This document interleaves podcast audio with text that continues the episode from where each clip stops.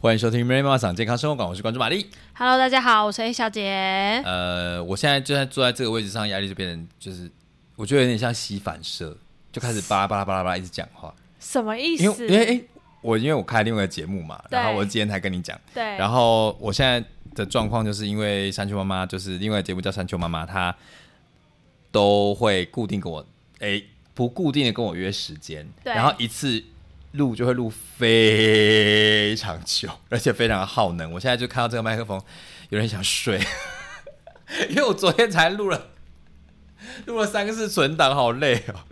他也不早跟我说，怎样我们今天就暂停一次之类的啊？如果你太累的话，没有，因为但是我又想说，我已经我已经没有库存了，因为我们两个都是 on 档的嘛。啊，对我哈这这。这个礼拜就上啊，我就说不行。哎、你傻傻，你为什么不放在同一个节目里面啊？同一个节目什么意思？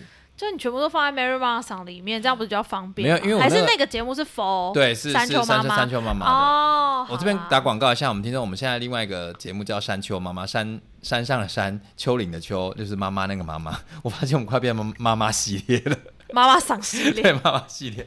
啊，另外一个节目主要是在讲，就是因为那个山丘妈妈她本身有一些丰富的怀孕跟流产的经验，所以她想要在节目上跟大家以妈妈过来人的角度跟大家分享她自身的一些故事啦。那跟我们这个节目调性其实不太一样，所以我想说，那就分分做两个节目来处理。那为什么是她分开来呢？因为那个赞助是给她的，我们是分开算的。OK，没问题。好，那也因为我最近才是你知道人人太红了，按很多通告，自己讲，你干嘛那个表情？我冷眼看着他，所以我决定今天来做一个我们之前那个那个读书会的《爱的艺术》的最终章。OK，然后呢，我为了这件事情，我实在是太累，我没有办法自己写那个 round down，就是那个节目稿，我没有办法做。对我就，想到，哎、最近不是 Chat GPT 很红吗？我就烦请 Chat GPT 帮我生成一个《爱的艺术》的什么对神的爱的那个仿纲仿纲给我。结果你知道他跟我说什么吗？他说什么？他说：“呃我觉得 Chat GPT 这很有趣。”他说：“呃，我们资料库里面没有《爱的艺术》这本书的相关资料，太所以烂了你可能要？去最就近的那个书籍书店买什么什么之类的。然后我跟你说，真的有 bug。我就请说，呃，那可不可以帮我介绍一下作者弗洛姆这样子？然后，巴拉巴拉巴拉巴拉巴拉巴拉就讲说，就是《爱的艺术》是他的著作之一哦。嗯，然后我就说，哎、那你可以跟我大概解释一下《爱的艺术》内容到底是什么吗？他就写出来了。那为什么你一开始问他的时候讲不出来我不？知道他失忆吧，我觉得他还蛮人性化的，而且哎哎哎哎可以取代人类哦，因为这个员工你问错问题，他的确也是答不出来，就像我们有时候在上班一样，是不是还蛮人性化的？就你直接问 C，然后回答不出来，回答不出来但你要先问 A，再问 B，再问到 C，哎就可以。而且我把各个章节都请他稍微那个简述一下，他做得到哎、那我就不知道为什么问第一个第一个字是为什么爱的艺术讲不出来，他以为是我在问电影吗还是什么之类，所以 ChatGPT 你其实要给他很精确的指令，而且甚至是跟人对谈一样，需要有脉络。就是我我跟他请他生成那个简述的时候，我就说，哎、请用那个那个叫什么具有启发性的口吻来解释一次。他就真的讲了很多这样屁话，然后请用童趣的口吻再解释一次。他的字用字真的变得比较简单，所以我就想说，哇，那现在这样子哎，是，你下次试试看，请用煽情的口吻。我跟你讲，他可能会，我我我跟你说，我我后来想说，哎、煽情他一定不会过，因为我看其他节目在讲说生生成一些色情内容，他会挡嘛。那我就说，我就我现在在试试看，但是我跟你讲另外一个，我就因为山上现在蝉已经脱开始那个破茧而出了嘛，已经有蝉声了嘛。我说，哎、请帮我生成三百字的文字，然后推荐蝉声。他就开始介绍。哦介绍一一篇，然后介绍一篇正常的，然后说：“哎、请帮我具具有那个启发性的。”然后他就变得比较积极，邀请你去谈听禅声。然后那个我说：“那你再加入一点童趣的口吻，然后就很像小孩子在讲话。”然后说：“哎、你知道吗？就是这样这样这样。”他的字，比如说雌性跟雄性，啊它就会变成男生的男生的蝉跟女生的蝉，他们是在互相就是配，本来是解交配，然后就寻变成寻找对方。然后我就说，哦我跟你讲，关键来了，我被我第一次被 ChatGPT 挡，就说请用神秘的口吻来，然后他就你知道他就警铃大作，他说好像神秘的口吻是我要生成一些害人的那个法术或什么之类的，然后他就说呃，请注意您的用词有一些什么什么违反我们我们我们规定的风险，所以请注意，但他还是生了一篇给我，然后里面就会把什么大自然的响应变成大自然魔法的乐章，我就觉得哎、很有趣，但是那通篇的格式都是一模一样的。哦，一开始是在介绍蝉是夏天出夏天的，然后交配，然后在大自然底下听蝉声是一种享受，只是用不同的口吻这样子。我觉得哎、诶这真的是蛮方便的哎。然后我最近又想到说，哎、不好意思离一直离题，就是我在网络上有看到那个以前的学妹就分享说，哎、现在有 AI 智商，你哦有看到这个新闻吗？有哎、你我我在我不好意思，今天没有跟跟准准备，你你看到这个时候，你心里在想什么？我真的觉得那个 AI 智商，我没有点进去看详细的内容，但我觉得它可以做到初步的，就是很真的很粗浅的东西是可以的。可是我觉得更多的一些智商技巧或什么，我觉得可能要。再训练，可是真的初步的它可以，所以我们之前其实有讨论过，我们之前自己在群组中讨论过，因为大家我不知道大家有没有知道，智商之前要先做一个 intake，就是哦做 intake 有点像初步的收集资料。我们其实觉得那个 intake 其实是 AI 做得到的，哦，是哦，因为那个 intake 的架构是一是一致的，就是比如说跟大家讲 intake 在干什么。intake 就比如说，假设今天 Mary 要来咨商，嗯我要先了解她想要谈什么嘛，跟她谈的主诉，比如说 Mary 来谈的主诉可能是呃，她跟她另一半的关系好了，嗯那我可能就会了解说，哎，那你跟你的另一半大概发生了什么问题，嗯然后这个问题大概多久啦？那你们尝试过什么样的解决方法，最后没有成啊？那最近让你最困扰是什么？你最急迫想要解决的是什么？然后我可能也会简单的了解一下，比如说 Mary 的家庭大概是怎么样，她的另外一半的家庭大概是怎么样啊？他们嗯交往的历程是怎么样？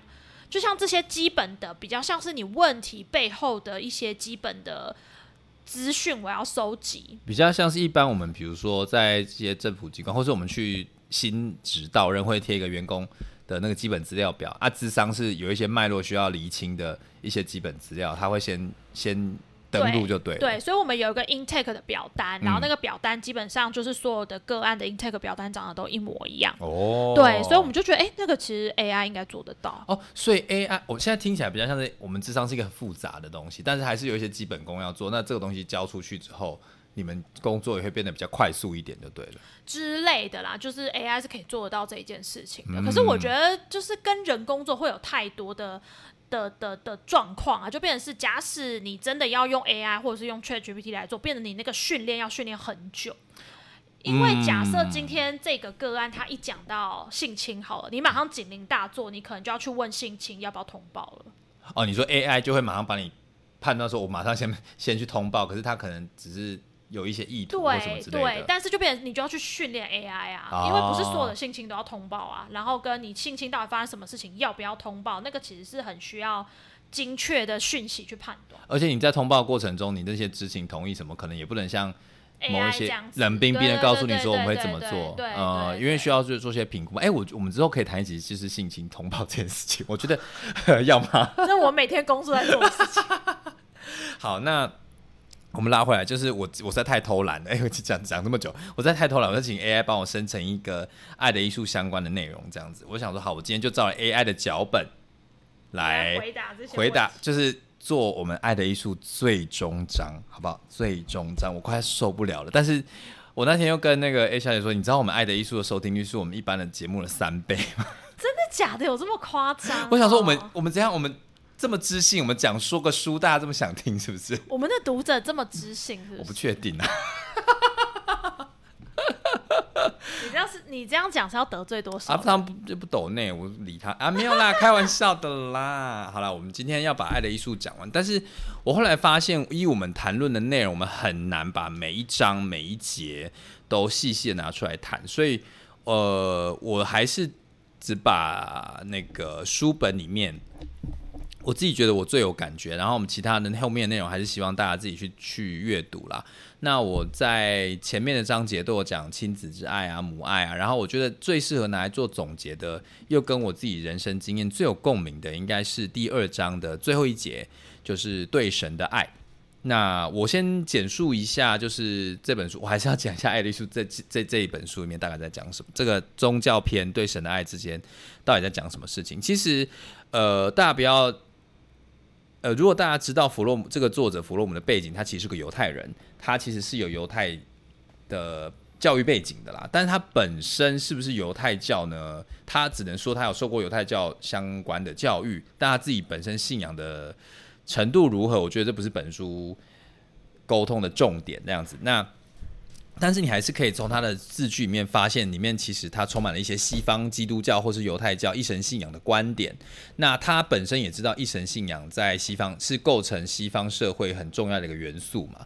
那可是他因为在研究人与人之间的关系的时候，他又研究到东方的东方的宗教理论，所以在这篇里面他就比较了一神信仰。里面常见的问题，比如就是我们绝对的服从、绝对的相信，然后绝对的相信那个单一的神，那有点像是我们对于权威的遵守，所以他其实不太不太认同嘛。他也他他，我觉得他他本身应该是不太认同，所以他拿了东方宗教的那种那种中庸理论，就是正邪其实是同时存在的，并不会是我们所谓一神信仰里面常说的哦。上上天堂，就是因为你做全部的好事，你做全部的坏事，你就会下地狱。那其实东方主义里面非常强调，我们我们是华语使用者嘛，那我们应该知道孔子是孔子嘛，讲中庸之道是他讲的吗？还是儒家？儒家讲中庸之道啦，但是不是孔子讲啊？对不起，孔孔子应该没有讲，没有讲中庸之道。那就是儒家其实是非常讲讲求中庸之道的。那这本这本书在对神的里面就讲说，其实对神其实。不要用太单一的面向去看。那他觉得，同样是对信仰，东方跟西方有这么大的差异。西方就觉得我们是一神信仰嘛，我们绝对的相信就会造成绝对的服从啊，绝对的忠诚。可是东方其实要讲的是因果轮回，那比较像是，比如说我们的阴阳阴阳太极，就讲的是哦，世间其实是很混沌的。神也会做出人的判断，那也会人因人的不同的作为做出不同的判断，而不是那么的绝对这样子。那我觉得从我的经验，因为大家如果听我之前节目，就是在知道，就就讲说，诶，我其实是个受道教呃文化熏陶的小孩吧。因为早期我我在接触道教之前，我应该是我一直以为我是道教啦，其实。但后来回头看，其实我早期应该是民间信仰，就是就是台湾有什么神都拜，佛道不太分这样子。后来，呃呃，以下讲的故事会比较像是我个人经验，而不是书上讲的。我当然会后来再回头到书上讲的一些一些议题这样子。那我今天想要讲的是我自己个人曾曾经参加过一个宗教团体的经验。那我跟很多人分享的时候，其实大家就会说：“哎，我觉得你参加是一个邪教。”哎，我说：“可是。”对我来说，它就是一个走走的有点偏锋的道教，因为它的系统，我去翻道教的理论，其实是说得通的。但它里面有一些行为，我觉得当时啊，大家跟我说是邪教，的时候我不太，我不太，我不太能认同，因为我觉得我并没有受到什么直接的伤害，这样子。可是随着这几年，我越来越看到，比如说像是那个《以神之名》那部纪录片，然后还有一些大家纷纷出来说他自己参加过一些邪教的经验，我觉得好像。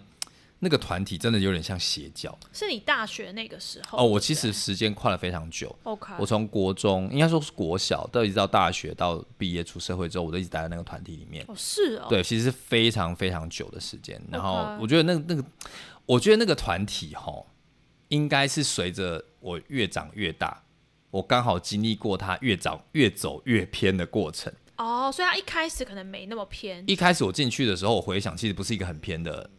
很偏的团体，嗯然后它其实就是一个正常的。哦，我先讲一下我那时候什么时候进去的。好了，呃，我我小时候大概是国小时候，我就一直听说，哎，我我妈妈到就是定时就会去某一间庙拜拜。然后我那时候还国小嘛，反正上学下课我就是偶尔妈妈带着去我就带着去，是一间山降山上需要开车大概十到十五分钟离市区，就南投市区十到十五分钟车程的一个山上的一个小公庙这样子。那我记得我。去到后来我离开那个间庙都没什么改变，那它就是一个非常简陋的水泥房，那就是里面就挑高嘛，里面摆了一些神像，然后是大理石，诶是大理石吗？不是，是花岗石哦，我还记得花岗石，因为那踩下去的时候，其实脚常常是很冰的，然后夏天的时候是非常凉的，我常常就躺在地上睡觉这样。那就是里面有很多神像嘛，那就是拜的是一些道教的神明。那我就是什么神明我就不赘述了，大家可能也没有什么兴趣。这样，反正是道教的总神。那我们遵从的大概是道教的一些教条。那我国小进去的时候，大家就一般我们去庙里面，大概就是拿香就拜拜嘛，然后就会有一个拜殿，你就跪下去拜完讲完你是谁，然后怎么样怎么样。可是我小时候哪会知道那么多？我就点火之后香弄一弄，然后那个香案很高嘛，就大人帮我插着香，然后我们就去前面的斜坡石子地那边玩。然后最常做的事情就是下课没事，爸妈带过去之后拜完拜，所有的事情做完之后，我就躺在地上睡觉。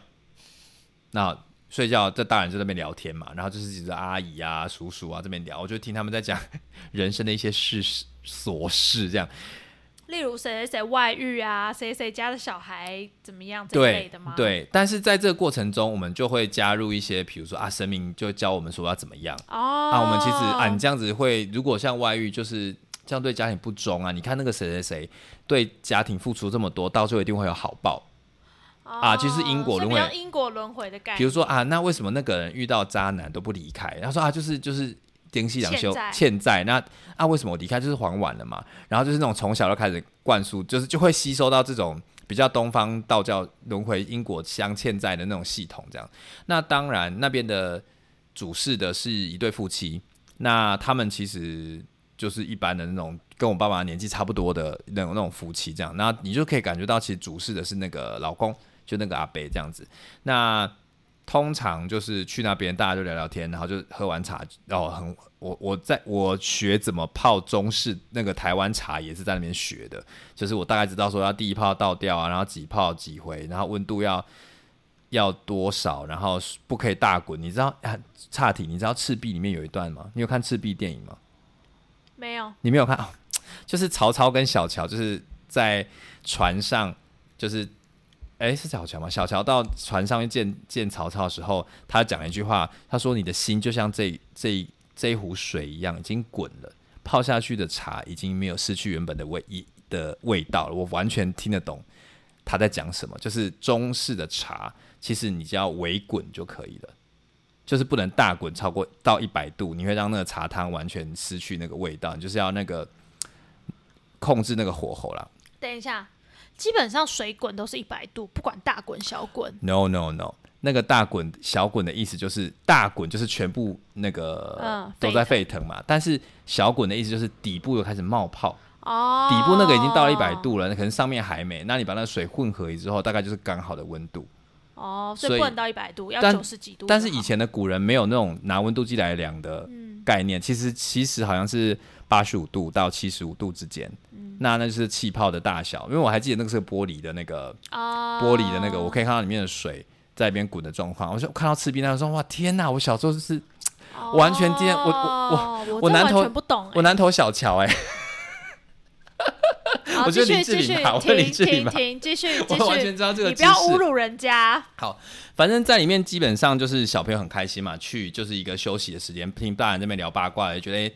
就也也培养了我很爱听八卦的习惯，就大人在讲话，就是假装在地上睡觉，但都在听。好，反正大概呢，到了大概国中的时候吧，那那时候你就就觉得说，哎，好像突然长辈就说，哎，我们要开始做一些功课喽。我就说，哎，那什么功课啊？要静坐。那就开始拿着一些坐垫啊，然后这边静坐，然后静坐那个那个阿北就快说，哦，你们要静坐，就是要让自己的心静下来，然后要要。让自己越来越干净，还就会越来越接近神这样子，然后你就会更知道说你的天命是什么之类的。但是就讲一点点啊，不是很重点这样子。我就说哦，反正反正下午也没事嘛，然后反正就是晚上补习，下午没事，或者是一些比较空档时间，一个礼拜就会有两天的时间，我们就会在山上大家拜完拜，固定的时间去静坐这样子。然后静坐完，那我当然就是没什么感觉。但你不会觉得很无聊吗？哎，不会，我觉得很好玩呢。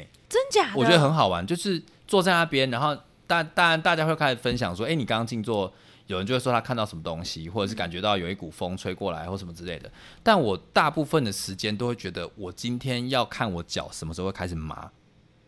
哦，你在想说你在公司小？对啊。但是我就会觉得，因为你你你你会呃，嗯你会非常体察你自己现在现在身体的状态，哦，因为比如说你身体歪掉了，你就开始腰酸背痛，哦，然后你的脖子如果跑掉了，你就会开始可能呼吸不顺，然后你就会你就会没有办法静静的坐在那边。哦，我自己开始可以做，就是一第一次大概做五分钟的脚就麻了，然后你就会起来，然后你第二次做大概是也是五分钟，反正就好几个月啊的训练之后，你大概你如果真的要的话，你就可以做一个小时，你就坐在那边一个小时，然后你就是思绪就是慢慢沉淀，然后怎么样，然后他当然你在庙里面嘛，大家就会。这是一个宗教仪式，所以大家会说啊，你会看到一些，比如说光芒，你眼睛虽然是闭上，你会感受到神跟你接触的过程。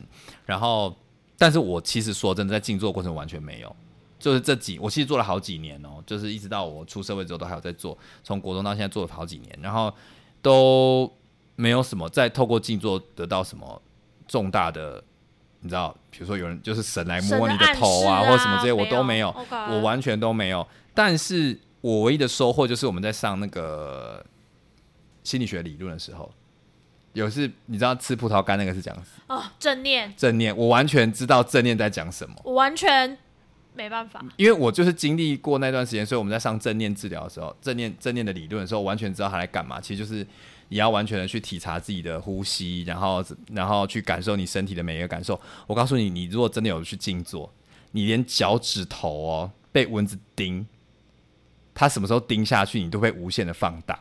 然后你鼻子开，你就你你就坐着，然后你就会开始，你你现在你现在你就坐着看着我，对不对？你脸会痒吗？不会，但是你眼睛闭上坐那边，你就开始想要抓鼻子。哦你的头皮就会开始痒，然后你的鼻尖就会觉得说不行，我的手好像要去摸一下，解决我一下那个。你你你心思完全放在放空之后，你身体各种感觉你就放大了。你甚至你会觉得是不是有人在拉我的头发？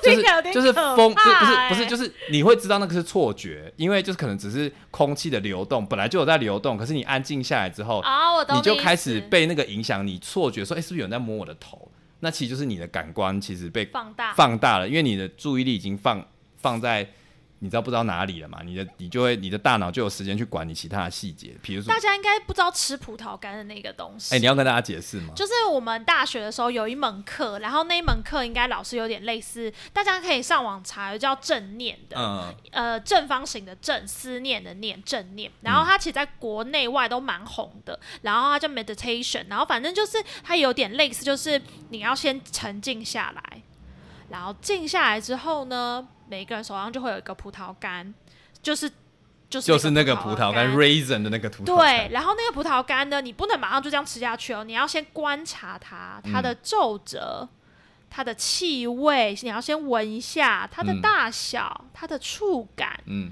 然后过完了之后呢，你才能把它慢慢的靠近你的鼻子，然后靠近你的嘴巴。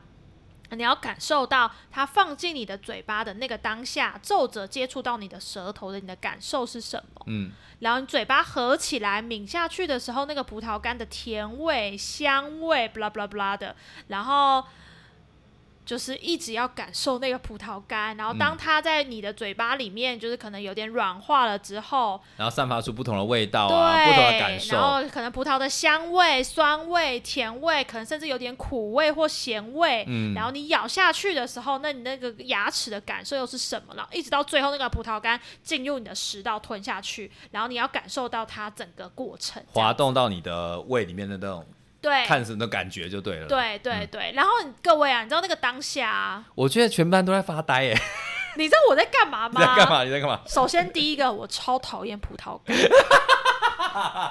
我真的好讨厌葡萄干。我那时候你知道大一啊，大一嘛，嗯大二嗯忘记了，就很白目应。该团体课的时候啦，大对二。嗯，然后那时候就很白目，我那时候就同学，我们就一群人嘛，去便利商知道是哪一。哪一些人做的报告。我们那时候还一群人去便利商店买葡萄干，嗯然后我那时候就一直问，我就一直问，我一定要买葡萄干吗？我不会买巧克力吗？为什么一定要葡萄干？我可以不要买葡萄干吗？我可不可以买糖果？你为什么纠结在葡萄干上面？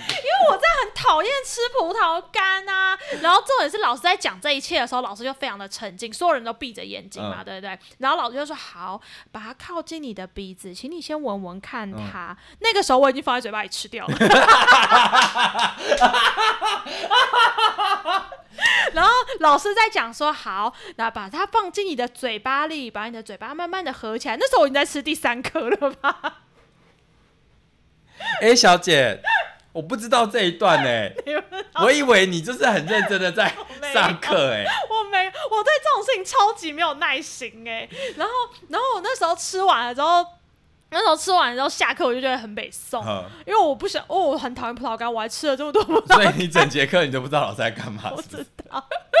然后，然后你知道到现在，就是嗯我们偶尔上课还会就是嘲讽的一件事情。嗯然后我们几个同学有时候就在讲说，哎、当初真的不应该买葡萄干哎、我们应该买咸酥鸡进去。哎、对哈，看老师会讲，哎、咸酥鸡更好啊，它皱褶更多，对它的触感，它的味道更重。你 就只想吃而已。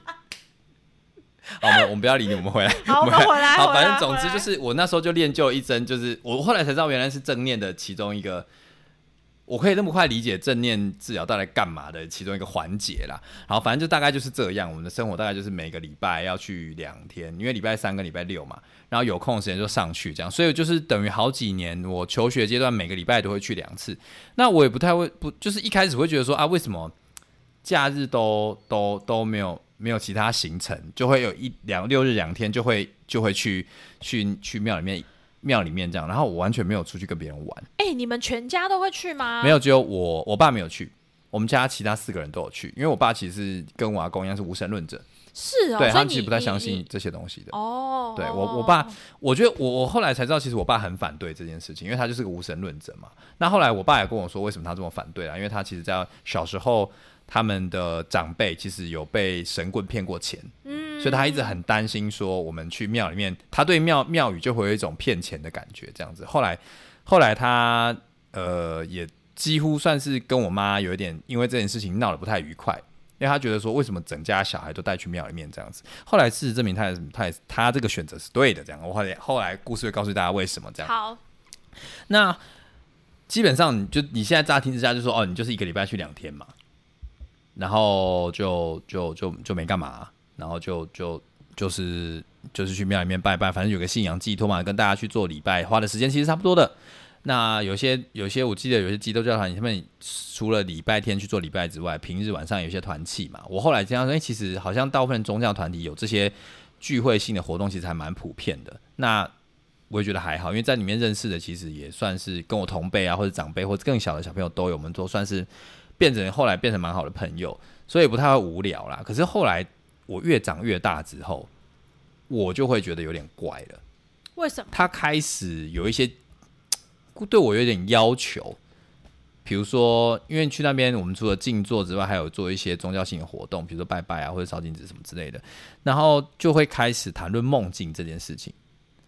然后我就会开始做一些梦，我们就把我们这些梦拿出来讨论，因为有些大家知道梦有时候是你日有所思夜有所梦嘛。那那个阿北又跟我们说，哦，你这个就是我北邦了。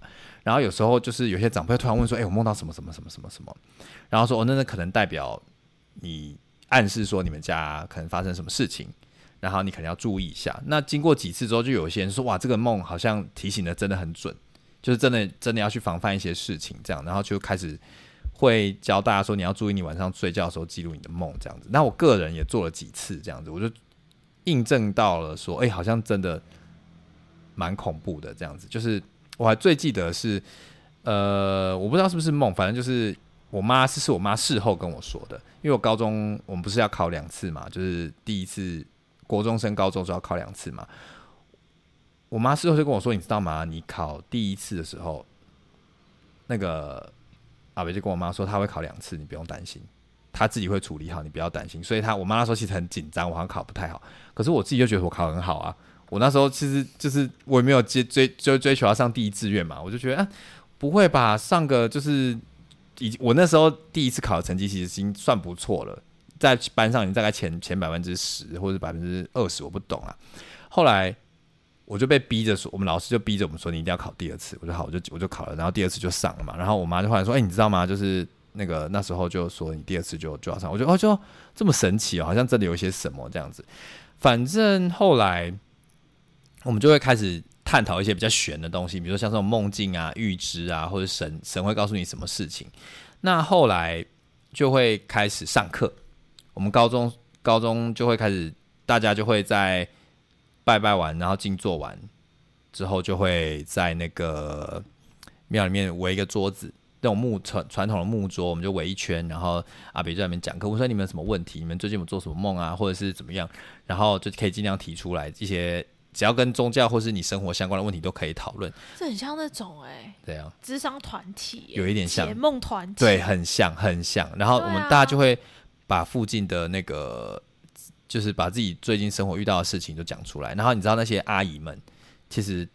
有一些你知道会在庙里面，庙宇里面有精神强烈精神寄托。我发现就是可能生活比较困难的，里面就给阿姨，其实她生活不是过得很好，所以她每次只要有人给她呃一些简单的意见的时候，其实她会很珍惜，所以她就会用很热切的眼神，然后很认真的态度去听说她做了什么梦，然后她最担心的就是家里会不会经济没有办法没有办法。怎么讲？台语用“嘎北鬼”啦，就是有没有办法周转成功这样子？那就是在那个气氛，就觉得说哇，那那那个气氛其实很严肃，就是大家都围着那个阿北，就是在问事情，然后阿北就会用一些呃口吻，我觉得算是比较，我后来想想比较权威啦，比较权威的口口吻说这个梦是什么意思？因为他有梦的解释权嘛，他就解释那个梦是什么意思啊？你要怎么做？然后神明他也会类似像通灵一样。就是说，哦，神明的指示是什么？叫你怎么做，怎么做，怎么做，怎么做？那我那时候就觉得说，哦，那神明有在帮助人解决他的困难，因为他其实家里不太好嘛。那就这样吧。然后有时候，比如说大人在问事情的时候，我们那时候还没有成年嘛，他就叫把我们小孩支开，然后就去啊你们去外面啊，我们大人讲一些事情这样子。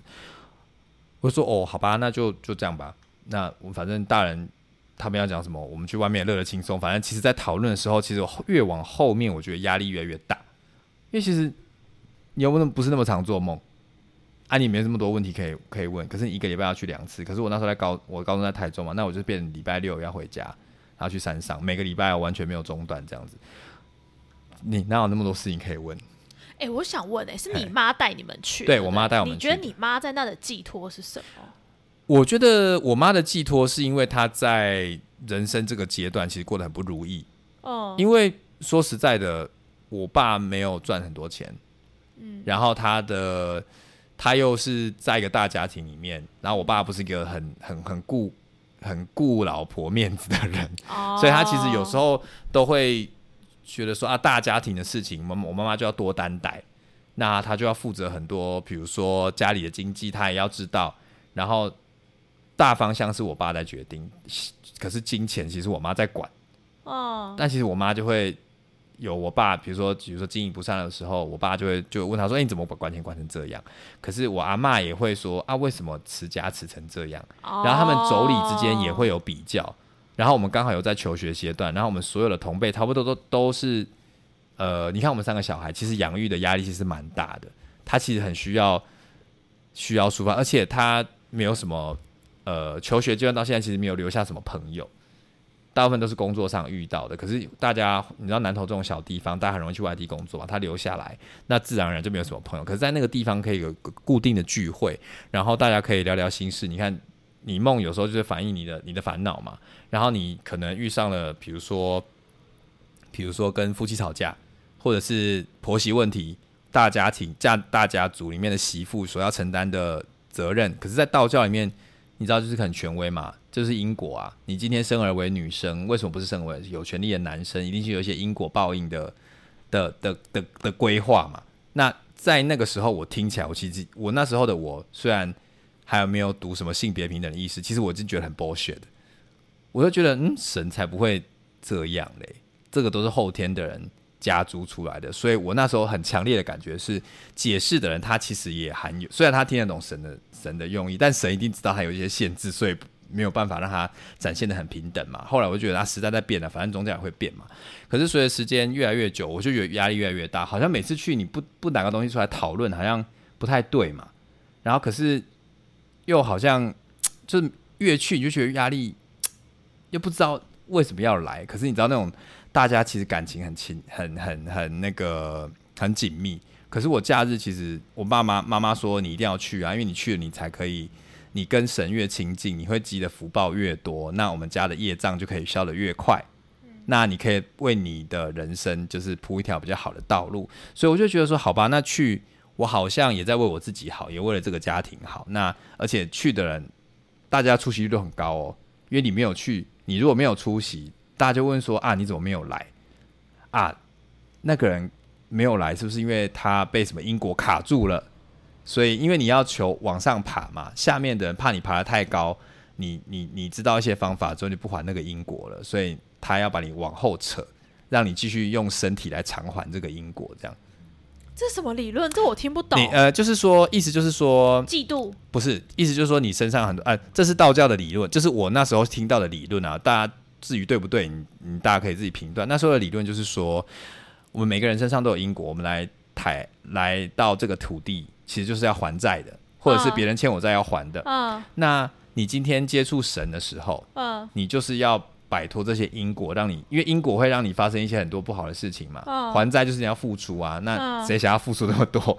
那那些付出如果是平常，比如说你掉了一百块，你就算嘛。可能有时候会发生一些不好的事情，比如说车祸啊，或者是所托非人啊，或者是你会遇到渣男渣女啊。你知道，就是人际上所有遇到问题，他们都用因果来解释。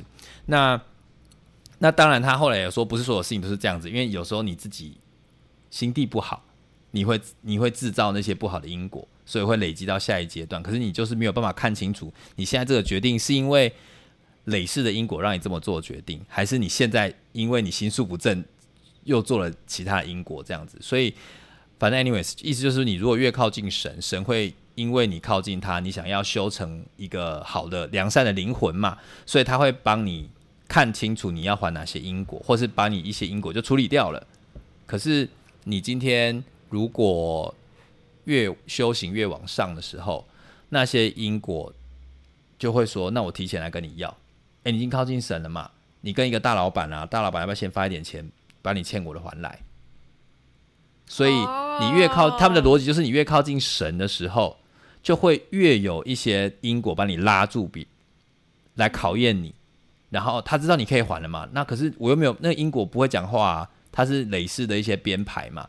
那他就会说：“我已经感觉到你要接近神哦，你已经要接近一个大老板哦。那这个时候我就要跟你要了。”有种觉得因果像小鬼的感觉。对，也是就是这样，就是这样。只是他是他是上他们的意思就是你前几辈子所做的事情化成这辈子，比如说我跟你相遇好了，那可能一定是有一些原因嘛。我们上辈子可能相欠啊，所以我们才要做这个节目啊，或者什么之类的。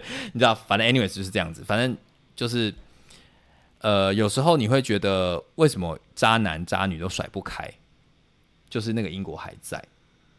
所以你今天你接近神的时候，有时候那因果本来在你五十岁的时候要来，可是你已经他已经知道说，哎，不对哦，你已经在解求讲求，你你在求道了嘛？那那个道就是要帮你解套那些因果嘛。所以这个是你们那边宗教讲的，还是道教真的有这样？呃，道教其实就是讲因果，但是我们那个宗教其实是这样讲的。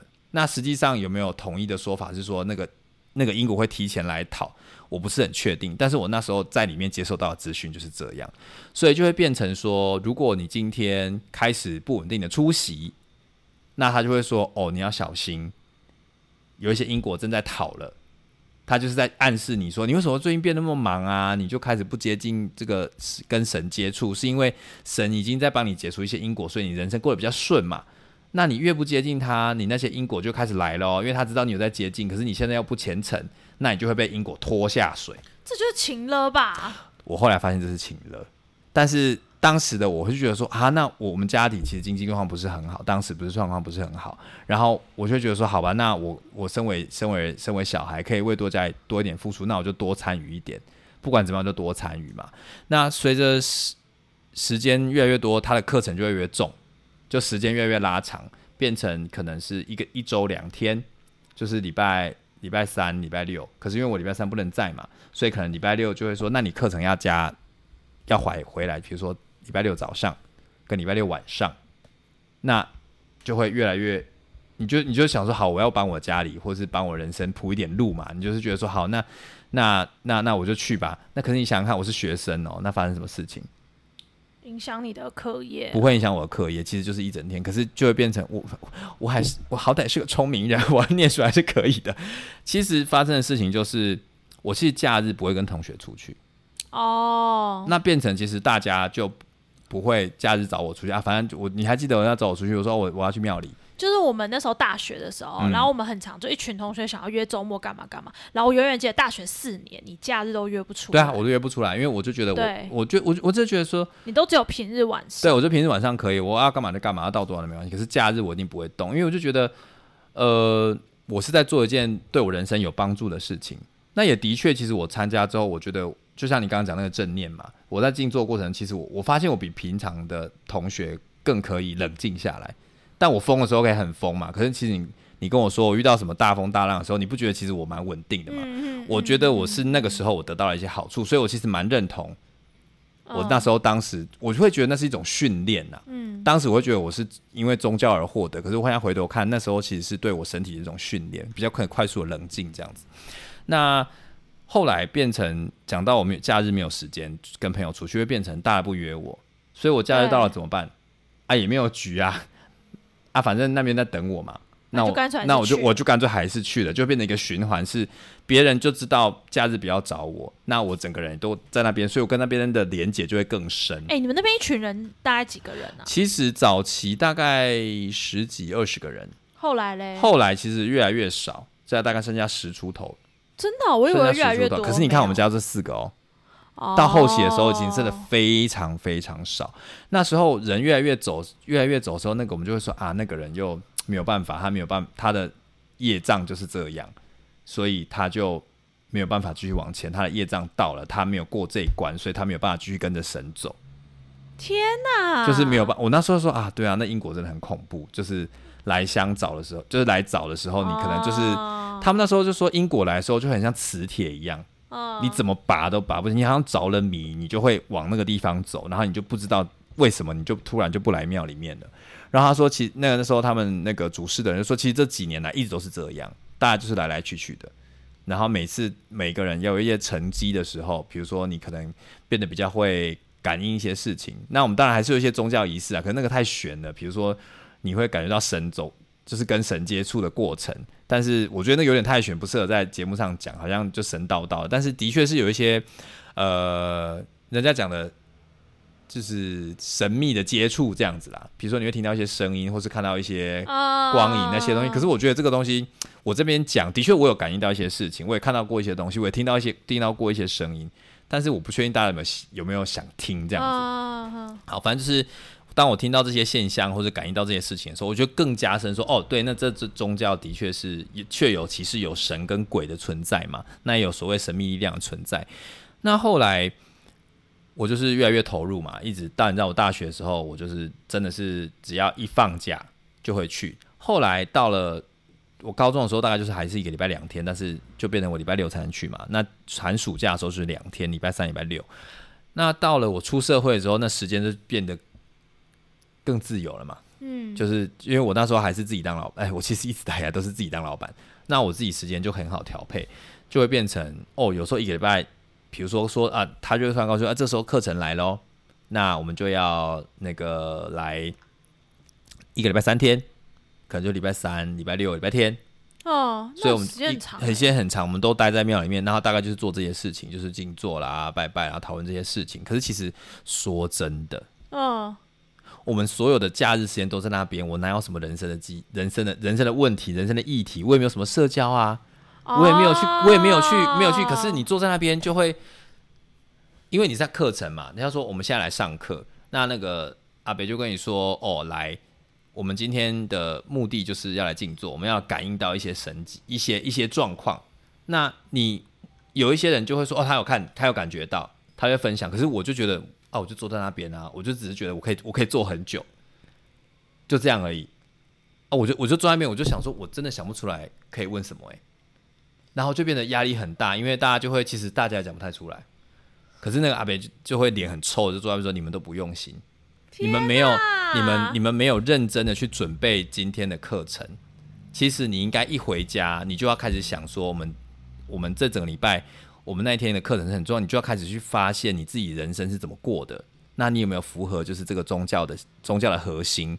然后你要去检讨你自己有没有照这个道理去走。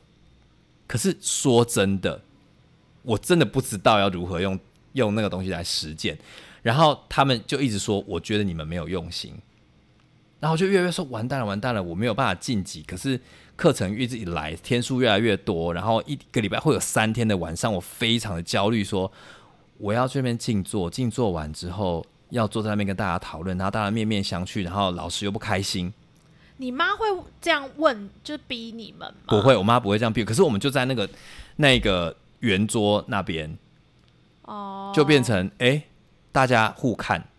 然后没有什么问题，然后突然有人梦到什么，就突然就变成大家的解套，你知道吗？你今天晚上有做梦，然后你可以把这个拿出来谈，然后老师那个那个阿北就会告诉你说，你这个梦大概是怎么样怎么样怎么样怎么样。讲完之后，讲完之后你好运一点，我们剩十几个人嘛，有三个人做梦，你就可以把这个晚上消磨完了。可是如果一个人做梦呢？没了。如果那一天好死不死大家都没有呢？那怎么办？就是就是其实。我其实到后来有点不太懂，我们到那边上课的意义是什么。然后就突然有一天，就是他们就其实一直都有听到这个小故事，比如说哦，有些人遇到什么人生的关卡啦，那就是请神明要处理这样子。我就一听到说要处理，要处理，要处理这样子。我大概从小就有听到要处理这这三个字，然后就这样子。可是我越长越大之后，我就。就越参与越深嘛，那就会很长时间在那边。那听到有些人一开始就是听到要处理，然后那个人就是跟那个老师那边坐来讲讲讲讲讲讲讲很久，然后做一些就是拜拜的仪式之后，然后就结束了嘛。然后处理完之后，大家你就会发现哦，那处理完那个人心情蛮开心的，就没事了这样。然后后来课程越来越越来越往后，你就发现大家都停滞嘛。然后那时候突然就有一天。我好像就我姐跟我妹就被拉到旁边来说，你知道为什么你们都没有进步吗？因为你们的因果把你们卡住了。那这些因果要把它说那个阿贝把你姐跟你妹拉，还有我，还有你，就是三个，我们三个。就我忘记是谁了，反正就是有这一段，就是我你们被因果卡住了，嗯，那你要来处理，嗯，然后我就说，呃，所以要处理什么？嗯，然后就说就说你们想不想处理这样子？嗯然后我说我们想啊，我们当然想进步啊，想要更靠近神啊，什么什么之类的。后来说好，你们要处理，那就那就处理吧。那我们就我就跟你妈妈讨论这样子。嗯。然后反正就这件事就这样过喽。那后来我才发现，嗯，那个处理其实要钱。哦。他去跟我妈妈，我忘记是不是跟我妈妈要钱了。反正就是就是知道说有帮你们家三个小孩处理处理着，我们没有办法进步这个因果。对。那其实我后来才知道。前面我妈好像也处理了很多次了，哦，真的，在我我我还小的时候就处理了非常多次了，然后每次都给钱这样，对，每次都给钱，但是我不知道那个金额是多少，我可能想说啊，可能就买个金子几百块吧，那我就就就也不以为意，反正结束之后就说就是那就课课程都我我也我也没有特别觉得说处理完之后我我参加那个会议的时候其实有多怎么样，那后来呃一路到我大学。那个其实我大学那阵子有一阵子蛮不开心的，就是一直卡在那个状况。然后更严重的是，我我毕业之后找工作嘛，时间比较多之后，那那个课程更加严重。其实我其实压内心压力很大，每个礼拜只要一上山，我就觉得怎么会有种喘不过气的感觉。那最高峰就是坐在那边，大家面面相觑，你就听到山上山上的虫鸣鸟叫而已。那我就觉得好，那到底是？怎么样才能进步？我每天都在想这件事情。我去上班也在想这件事情，休息、睡觉都在想这件事情哦。那突然有一天，就是好像我们家的某一个人就是生病吧，然后后来那个师傅就说：“哦，那个那个其实也要处理一下，可是哈，那个会有一点麻烦。”我们就说麻烦什么啊？不就是请请神明出来做主而已嘛？他就说：“哦，没有啦，那个哈。”因为因果比较大，所以钱会比较多。哦。然后我就想说，哎，那钱比较多，我现在有在赚钱啦。可是他说，我觉得他阿别又说，我觉得那时候我妈不在。他说，我觉得你妈应该不会答应那个这个这个这个负担真的太大了，妈还是不要好了。然后我那时候就觉得说，那我那时候还是觉得说啊，反正能处理就处理嘛。那那有有什么有什么有什么是钱不能解决的？尤其是我那时候觉得我自己有在赚钱呐，啊，我自己的财务我只要算一算可以，我就我就我就我就我就脱口就说没关系啊，我可以我可以我可以自己处理，不用问我妈。然后你知道吗？那个师傅马上身体坐直，就看了我一眼，就说：“哦，你你你却你刚刚说什么？说哦，我可以不用，我我可以没关系啊，这个我出就好了，我不用跟我妈讨论了，我自己解决就好了。”然后我讲完那句话之后，我内心看到我那个阿北有这样的反应的时候，我内心其实 我有一点觉得说：“哎，哪里怪？哪里怪？我又讲不出来哪里怪。”就是说：“哎。”所以，我一方面就觉得那个怪说哦，所以我之前都在浪费时间，我自己处理就可以了嘛。可是也不是哦，我觉得好像不是哪里，好像是那个神情有一瞬间变得很不像我认识的那个阿贝。嗯，我就觉得哎，这个人好像有一些不是我以往熟悉的模样跑出来了。嗯，那我就会觉得哎，好像哪里怪怪的这样子。然后反正这件事情就就就大概隔了隔了隔了一阵子，后来。他就说好，没关系，这个我们之后再从长计议这样子。你还记得那时候现场有谁吗？就我跟我姐还有我妹嘛。嗯。有一天我去，因为那时候我们也有去去那个师傅他们家，就是会去他们家做客帮忙。他们家有做生意，我们有时候去帮忙这样子。他就在那个他们店里休息的时间，把我拉到旁边说：“哎，那个玛丽，你他不是不是叫我玛丽啊？他 说：哎，那个玛丽，你说你真的可以不用透过你妈来处理这件事情吗？”我就说，哦，对啊，我我我觉得，自然既然是我自己的事情，那我们自己解决就好啦。我妈现在可能经济状况也不是很好，那我来解决就好了。他要说好，那那个数字有一点大哦，那你你可以你可以吗？我说我说可以啊，可是他然后他又跟我说，可是我只要这个数字一讲出来了，就是定就不能再改了，就是你一定要拿给我这样子。那后来我就说，哦，好啊，那就给啊，那多少钱？他给了我一个六位数，靠背六位数哦，六位数，我靠！然后我就我就我内心就想说，好了，我也是拿得出来了，但是我就觉得哦，我说哦，所以原来处理都要这么贵哦。然后我内心这样想，他说，然后呢，那个那个阿北就跟我说，其实也不是不是每一次都这么贵啊，只是这个因果特别大条，所以可能要你要。呃，马上拿给我这样子啊！这这因为这一次所以特别大条，所以一定一定一定讲了你就不能后悔这样。我就我那时候那时候我就觉得说，我其实内心有点挣扎，说其实这个真的很痛，六位数。对呀，我其实是只要一拿出来，我可能真的没有办法好好过生活。但是我还是说，哦，好吧，那我就我就我就。我我我就给吧，这样子。可是可不可以请神明通融一下？我分期给你这样子。然后，呃，我分期完之后，我就，我就我内心就觉得说，哇，这真的，原来我妈之前处理了这么多次，不要说是六位数哈，她每一次只要是五位数好了，那他就我所知的，就可能好几次喽。那真的是非常可观的数字哦。我内心就觉得说，所以之前出我内心一直很挣扎，说，所以这个到底是怎么样？怎么原来信个信个宗教是这么累的事情，这么花钱的事情？怎么跟我想小时候想的不一样？因为小时候没有完全没碰到碰到钱，我顶多就觉得说买个金子只要一两百块或者五十块，有时候我就投五十块而已嘛，就拿香什么的。我觉得这不是我零用钱存一点就跟人家去教堂奉献，其实我觉得没有差多少。我那时候就。就跟我姐跟我妹讲了这个数字这样子，然后我那时候我姐其实她应该是觉醒的比我还要早，她只是不知道该怎么反抗这样子，她就说我真的觉得有一点太大了，如果这真的是英国的话，你不要考虑就到英国来就好了，我们就自己承受就好，干嘛要花这个钱？哦，我姐的意思是这样，她可能在暗示我们说这个不太对劲的。那后来。我就说好了，答应人家要答应人家，那我就我就不然就是我们分每个月给一次嘛。那我就最记得是那个那个每次我们上课结束之后，那个他儿子就会带那个阿北下山，或者是去某个地方这样子。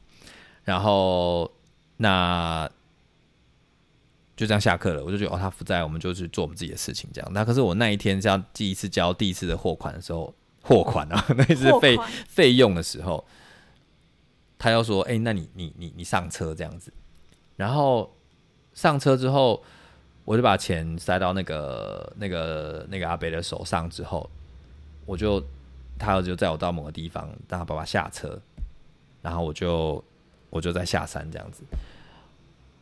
我就觉得，哎、那个地方在赌博，真的哦、你怎么那个地方在赌博。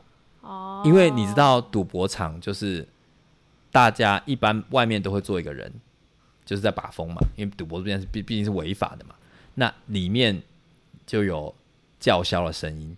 你知道那种赌博，因为我我爸我爸其实过年的时候我都会赌博嘛，山上他们有一些兄弟也是会小赌怡情嘛。那你知道赌博的过程中会发出什么声音啊？然后大家的态度，大家就大家千篇一律吧。我阿公以前会赌麻将啊，就是都知道大家的态度，就是啊靠，他怎么这么明目张胆呢、我觉得这就是还是他看你是小朋友不懂吗？我在觉得他可能觉得，我不确定他为什么会这么明目张胆。我后来也会觉得，我就觉得，哎、赌博还好吧，就是一个人的个性这样子。我那时候当下还没有觉得说赌博有怎么样，就是带来一个兴趣，因为我们毕竟山上人都在赌博嘛。那后来有一天，就是，呃，我觉得就是事迹败露都有，我不知道这好像也是命运，就是他的因果我不确定，我不确定。就是有一天也是那个阿阿北不在，然后我就听到了他的太太就就突然讲到说什么，好像他们在吵架，就在讨论吵钱的事情这样。那具体是什么？我觉得那是我不是很记得，反正他就在吵钱的钱的问题，就是说你不要再拿钱给你爸了。谁讲？就是太太。太太就说你不要再拿钱给给给那个那个师傅了，这样子。所以跟他儿子讲，反正就是我忘记那个窃缺是怎么样。哦反正那时候我只要一到山上，我压力就很大，其实我没有办法去注意很多事情。其实到后来我已经其实不是很喜欢上去的，可是你又觉得你自己不上去会有罪恶感。那后来我就听到这句话，我你知道那种你知道那种怀疑的问号在心中越来越大，这样子。然后后来就有一次在上课的时候，那完全不是在讨论这件事情，是在谈论我们之前离开的某一个、某一个、某一个教友这样子。然后他就说，其实你看那个教友发生了什么什么什么事情啊，他现在因果就会反过来，有时候很残忍的，会反过来妨碍你们修行这样子。所以他正在做你一些妨碍的事情，我们可能要做一些防范措施。那就说，其实如果你真的会的话，其实是可以去跟那个本人讲说，你可不可以不要做一些事情来妨碍我们修行这样子。然后我那时候就觉得说，哦，那 那我心中说，因为修行很重要嘛，那我就是一心想要变成一个更好的人这样子。我就反正细节怎么样不重要，是到底是谁对方是谁都不觉得不重要。但是我后来去找到那个当面那个那个人，跟他谈论说，诶，我们现在在上课时候讲了这件事情，这样子，那你怎么看？这样，其实我那一天其实口气不是很好，他也是个长辈，其实我讲的蛮难听的话，这样子，我我这其实觉得对他真的很抱歉，因为那个我们认识好几年的，算是非常对我非常好的长辈这样子。那我跟他讲完之后，他就说：“玛丽，我觉得我现在完全可以，我其实你来找我，我一点都不意外。我觉得有一些话我一定要当面跟你说。”他说：“我在这间庙里面付出的钱，已经影响到我正常的生活了。我觉得我没有办法再为这间庙付出了，因为那个金额已经超乎我的想象，已经如果被人家被家里知道，我可能是会被离婚的。这件事情，我觉得我一定要让你知道。纵使你刚刚跟我讲这么多，我也相信你没有恶意，但是我还是要告诉你，我相信神是真的，但人是大有问题的。然后听完他讲完那一段话之后，我觉得我好像头上某个东西被打破了，这样子，就觉得，哦，我觉得哦 fuck，哦，就是我当下我只付了第一次，但我不知道其实前面的好几个离开的人应该不知道付了已经付了不知道多少次，因为我我我那时候因为开始自己赚钱嘛，那比较有自己的金钱观。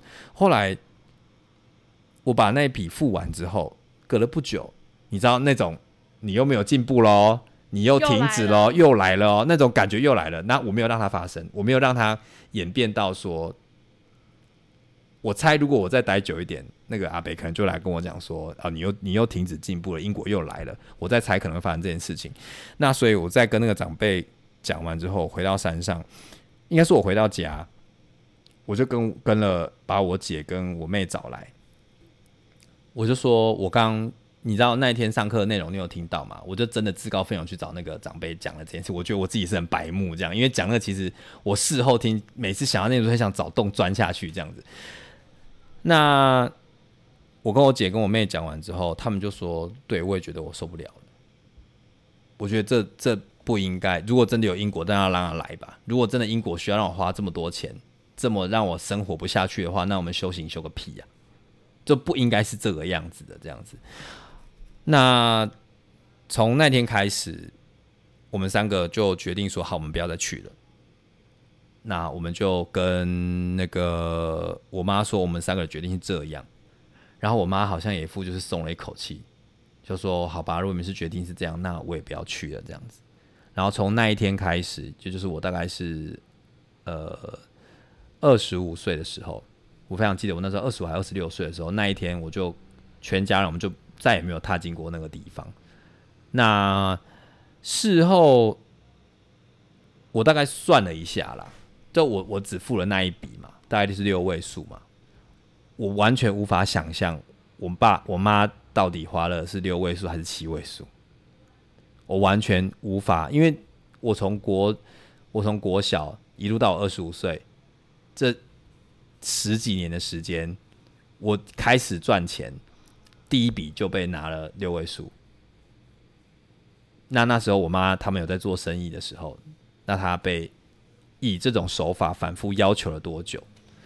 我其实非常非常的，应该说我我很自责，有一度很自责，说我怎么会这么看不清楚这个游戏规则？那我怎么会没有发现这是一个养套杀的过程？就是把我从小孩养大了。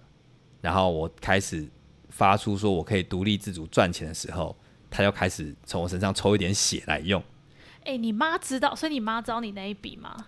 我妈不知道，我没有跟她讲。其实我不敢跟她说，因为我觉得她知道之后，我们离开了，她事后想想可能会更自责。那我就会觉得哇，这个我其实很多时候在。在就是午夜梦回的时候，其实这个是我没有跟任何人讲过。其实我还是做噩梦，就是 even 到应该是到前年，哎，昨去年开始我就没有再做相关的梦了。就是当我离开那一年之后，我晚上很常会梦到那个阿北跟那个他太太，就是阿姨，会用很凶狠的口吻出现在我梦里面，然后或者是。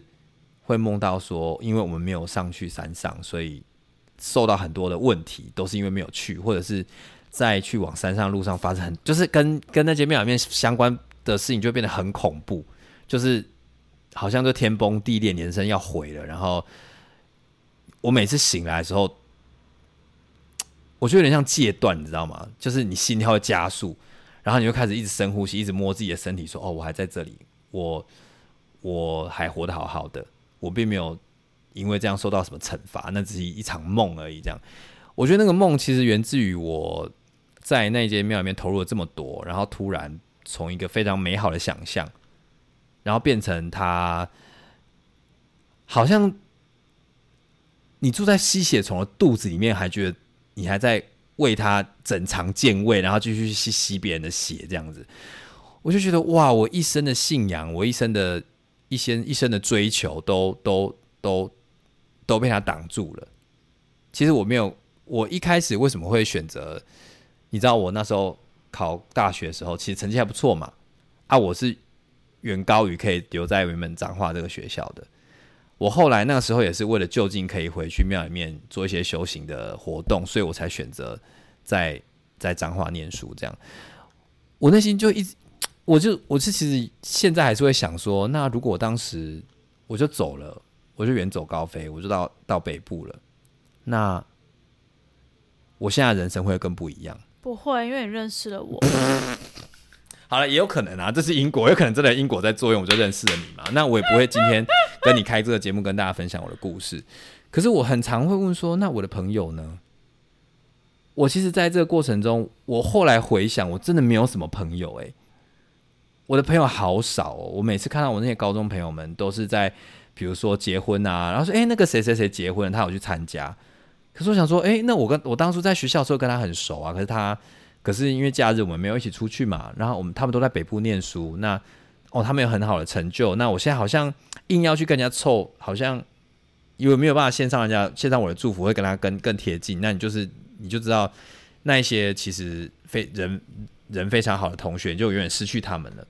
那那更不要说大学，我们大学的朋友，你知道我们大学生活那么精彩，那么好玩，然后又做很多很多很多的事情，然后其实我几乎没有跟大家出去玩的记忆，耶，去毕业旅行我也没有去，然后去去有一些交换的机会，我也都放弃了，我也都被挡住了。他说我本来要去交换，对，我记得有一年对你不是跟那个谁，对对对，要就要一起去嘛。对然后其实啊他也说你不要去，因为那时候有一些关卡这样子。然后我就我就没有去了。我是我我后来想想，我我为了我其实他是不是也告诉你说什么几岁之前不要有另一半？对几岁不要，但是我跟你说，就是跟我塔罗牌算的一模一样。啊，这是事后的验证。啊，事后就是都事后诸葛啦，反正就是他就告诉我说几岁前不要交交女朋友。那我当然那时候说怎么可能交女朋友，他能交男朋友啊。然后反正后来我觉得 我其实蛮后悔的，没有早一点离开。那其实有一点，我的我的交友圈都被断了嘛，所以我在外面其实没有什么主要交友的朋友，也没有一般的那种大家去吃吃喝喝喝酒啊，然后去交际应酬的机会也都没有。那我整个心思当然就在庙里面嘛。可是我觉得越是这样，我好像就是越跟那个团体连在一起。然后我现在不突然有一天我没有再去那间庙的时候，我跟我姐跟我妹在原本原本要去庙里面那个时间，我们就坐在客厅里，我们就这样，我们也没有开电视哦，我就觉得那空气有一有一股低气压，然后我们就面面相觑。我就我那那时候谁谁说了某一句话，我觉得我还是我妹吧，他又跟我说：“哥，你会不会觉得如果没有去，我们人生就会不一样？我们完全被锁在南头，我们都被锁在这个家，我们被锁在那个庙里，我们一点发展都没有，我们的青春就这样没有了。啊，我的朋友呢？我发现我回头我什么都没，我我我我我是没有朋友，没有自己的生活圈，没有自己的兴趣了，我整个身心灵都在那个庙里了。可是现在我一离开，我们我们却不知道我们下一步要干嘛。我还记得有一次在要去庙里的时间，我就跑去看电影。我要去买票的时候，我手在抖、欸，我就觉得说，我背叛我的神，这样对吗？哦我我我背叛我的信仰，这样子是已经事情结束了，结束了。我是我是在原本要去的时间，我当然是平常我都有很，我爱看电影啊，我那娱乐我都会做，可是那个时间我就是会留给去庙里这样。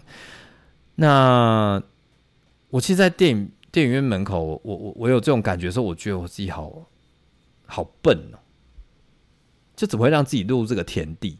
然后甚至有一阵子，我是不敢去想这件事情的，因为我觉得好羞愧，就是怎么会把自己的人生搞成这样，甚至是把那个整个家人，为什么不是我为什么我是二十五岁才把我们家人拉出来，不是更早？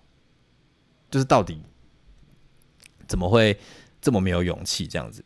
那当然，我事后过了这几年，你看我现在三十二岁，七年后了，我已经再回头看这件事情，我其实可以知道说，那就是一个养套杀的手段嘛，我就被我就被制约在里面的，我要拔出来，必须会有一些戒断反应这样子。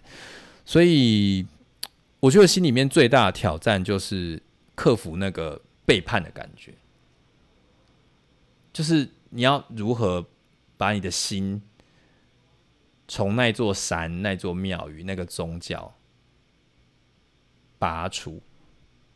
我觉得那个过程是非常非常，你说会流血吗？不会，但是你无时无刻你就在害怕说那个因果什么时候会来，你那个背叛到底会不会有报应？我觉得，我觉得这一整切真的跟恐怖情人也是大同小异。对啊，我觉得那个根本的核心就是灌输你一些东西，然后会引发你很深的罪恶感，没错，跟觉得自己很差。嗯，然后另外一个很核心一样的就是孤立你，让你的环境只有这个人或这个宗教，对，然后只要你背叛这个人或背叛这个宗教，就他们用背叛这两个字就表示那就是一个情了啊。对啊，对对啊，啊，对啊，对啊，就是你只要离开我，你就是背叛；你嗯外面有别的人，你就是背叛，你所以就是有问题，你所以不好。所以我我自己觉得，让我质疑，最终让我离开，是因为其实他已经危害到我的生存了啦。就是那个六位数，我其实真的付不出来。那我其实不太敢想象，如果那件事情再晚一点，晚个几年出现，我可说不定还浪费更多时间在里面。那你刚刚说那种被控制的感觉，其实我觉得就是他拥有一个一一个叫做你要修行，然后中途一定有障碍。那你任何的想要离开这里的念头，那个都是一个障碍，你要克服。你只要不断的克服，你就可以，你就可以把自己过得更好。其实这个轮回，你知道因果，我我后来就是会很吵很长，就是听到人家讲拿因果轮回出来讲，会嗤之以鼻的时候，我就觉得说你你们懂那个叫什么吗？就是更深层的意义是什么吗？那其实我后来仔细想一想，这个团体在在初期，其实我觉得算是一个蛮正向的团体，就是他其实常常会告诉我们说，不要就是因果这件事情是呃人，就是圣经这样讲人的原罪啦。那道教在讲说，你人会生而为人，代表你一定有什么事情要要解决什么之类的。那也告诉我们说，其实你不要造再造成你更多的因果，就是你不要去害人，然后你要与人为善，那这样因果就不会不断的累积。你这辈子要做的事情就是把你过去的果报还完就好了，你不要再累积现世报或者下一辈子来这样。我就觉得好吧，那至少让我成为一个要与人为善的人，然后也就是葡萄干课程出来的时候，我马上就知道的一个人这样子。所以你要说在那个团体里面都是不好的嘛，我也觉得也不完全。我也有一些收获，可是其实我觉得最可怕就是这样。对他对如果是全然的不好，你就马上就离开啦，对就温水煮青蛙嘛。那他一路把我养到养到就是可以赚钱来开始吸我的血，我感觉到痛了，我当然离开嘛。其实我后来就会知道说，哦，难怪大家都留不住。当然了，对啊，所以我其实也一方面替我妈感到可怜啊，让我在这边就会。今天我想要跟大家分享这个故事，是因为我觉得其实大家在讲，尤其是爱的艺术，在讲对神的爱的这件事情的时候，我觉得他都在讲你如何面对宗教，面对更高的灵性。但我觉得在这个时代，更大需要知道的时候，其实是对于神的信仰常常拿来控制别人。那嗯，我这边有想要跟大家讲几点忠告啦，那就是不管你信什么样的信仰，或者是你参加什么样的团体，绝对不要把身家全部都丢进去。你一定要维持住你身边的朋友正常的社交。如果任何的信仰告诉你说你不可以再有任何的朋友哦，那你一旦没有参加这次聚会，你就是严重的背叛，你就是不尊重神，你就会遭到什么样的天谴？我觉得你要非常的小心，就是一旦这个宗教在限制你的自由的时候，那当然他他当然不会告诉你我在限制你的自由啦，只是你会发现说你好像做什么事情都不对，你好像只能照着他那一套走的时候，他基本上就在否定你这个人，他想要把你形塑成一个可控制的对象，完全照着他的时间表、他的游戏规则走。那当你有觉得这件事情发生的时候，我觉得你要马上停止。那可是有时候这些组织其实是非常非常严密的计算人性走到哪一步的时候会有什么样的反应。我在这边给大家一个忠告：你去任何的宗教或是团体的时候，你千万不要一个人去。就是我所说的一个人去，不是要一个人走进去，而是你去的时候，去之前，你一定要至少告诉两三个人你在做这件事情，然后你要分享你在里面看到了什么，给完全这个宗教以外的人，因为他们比较能够客观的告诉你这个是合不合理的。因为人有时候为什么会参会参加宗教团体，除了像我这种小时候被带进去的，更多的时候其实是你遇到重大的困难。比如说你丧偶啊，或者是重大车祸，或者是人生有重大变故、失业的事，所以你那时候会很脆弱。所以不是叫你不要寻求宗教的慰藉，而是要有人来陪你是最重要的。千万不要让自己完全投身某个领域，我觉得是非常危险的。再来是宗教都是劝人向善，那也有些宗教会劝人就是多赚一点钱来荣耀他的宗教嘛。但是一定这个宗教团体一定要有一些金钱的为金钱一任何个组织要能够运作，里面一定要有一些资金的流动，我相信这是一定的。那如果这个组织跟你要的金钱啊，或者是要求你的收入啊，或是大到有点不合理的，我觉得你们一定要非常的小心。还有就是，如果你正在一个比你觉得很不舒服的宗教团体，你想要离开的时候，我这边我个人经验是你一定会有罪恶感，你一定会觉得很痛苦，然后你会考虑非常非常的久。那我在这边告诉你，我自己个人经验是，我觉得如果这个团体没有你，他把你讲的多重要，他没有你，他就会倒，他就会没有办法完成他伟大的事业。那我觉得这个公司或这个团体一定本身体质就有非常大的问题。我觉得通常团体不会这样讲啊，团体不会说没有你不行，团体会说你不来的话是你有问题。对对对，他们不会说没有你不行。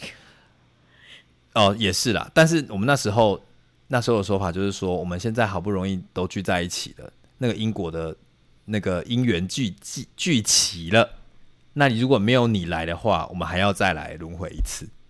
所以就是怪你啊，他意思就是怪你啊，怪你啊你不来你会害了大家、你会害了大家，然后这个团体没有你就没有办法成型嘛，所以你会觉得好像你有责任感，你是有使命感的。你知道你前面讲那一整段话啊，嗯跟我去演讲教大家怎么远离恐怖情人讲的一模一样，一模一样吗？一模一样，啊，真的，一模一样。第一个就是，嗯，只要有任何人开始限制你的自由、限制你的交友的时候，你就要有警觉。对然，后第二个是你绝对不能因为跟这个人交往，你就没有朋友、没有家人、没有自己的生活、没有 Oh 休闲娱乐。god！然后当他开始阻隔你的自由的时候，你绝对要有警觉。嗯，然后再来就是，你一定要把你跟这个人交往的，你觉得不管是好的或坏的或怪的事情，告诉你的朋友，因为你的。朋友会帮你辨识到底发生了什么事。哇天哪！我遇到恐怖情人嘞！天哪，我谈了那么长的恋爱啊！所以我就跟你说，那一整段就跟我去国中演讲讲恐怖情人是一模一样的忠固。哇天哪！可是你知道吗？我们以前都会听到恐怖情人，可是我们没有在讲恐怖宗教哎、可是我后来就发现，其实另外一种就是恐怖家庭，哎啊，有一些家庭会这样啊。你如果不怎么样，你就是背叛我们家你。就是不孝顺，对没有人在这样子，你就是不是我们姓张的，你不是我们姓林的。对啊，所以我觉得。就是我后来呃有个心理学的理论，就是当一个组织越封闭的时候，他们越容易走向极端。啊，所以他的意思就有点像这样，因为他就要阻断任何外界对他们的观感啊，他们就很封闭啊，很封闭的组织通常就会很极端。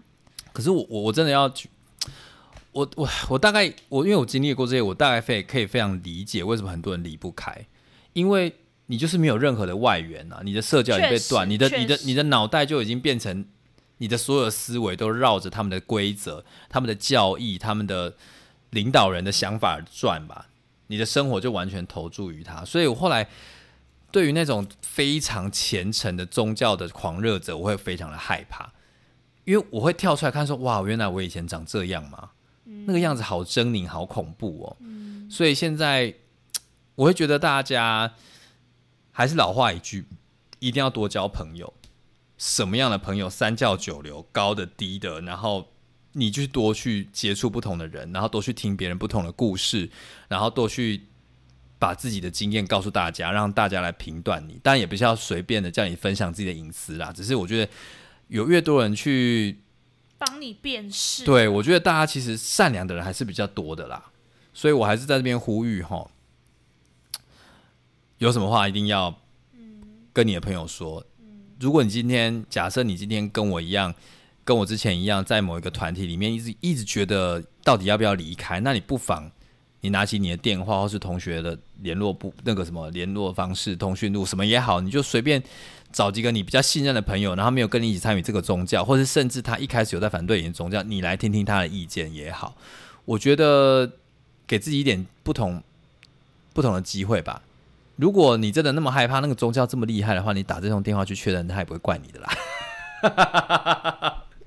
好啦，哎、又一个多小时了。好了，美人马场健康生活馆，我希望今天的故事可以带给你一些，大家会不会听得压力很大、啊？那如果压力很大的话，那你去听山丘妈妈好了，那里比较轻松。我们一直在讲一些新三色的话题，那欢迎有什么有什么建议的话，欢迎留言给我们，也可以寄信到我的 IG 或脸书粉丝专业哦。那美人马场健康生活馆，我们今天就到这里，拜拜，拜拜。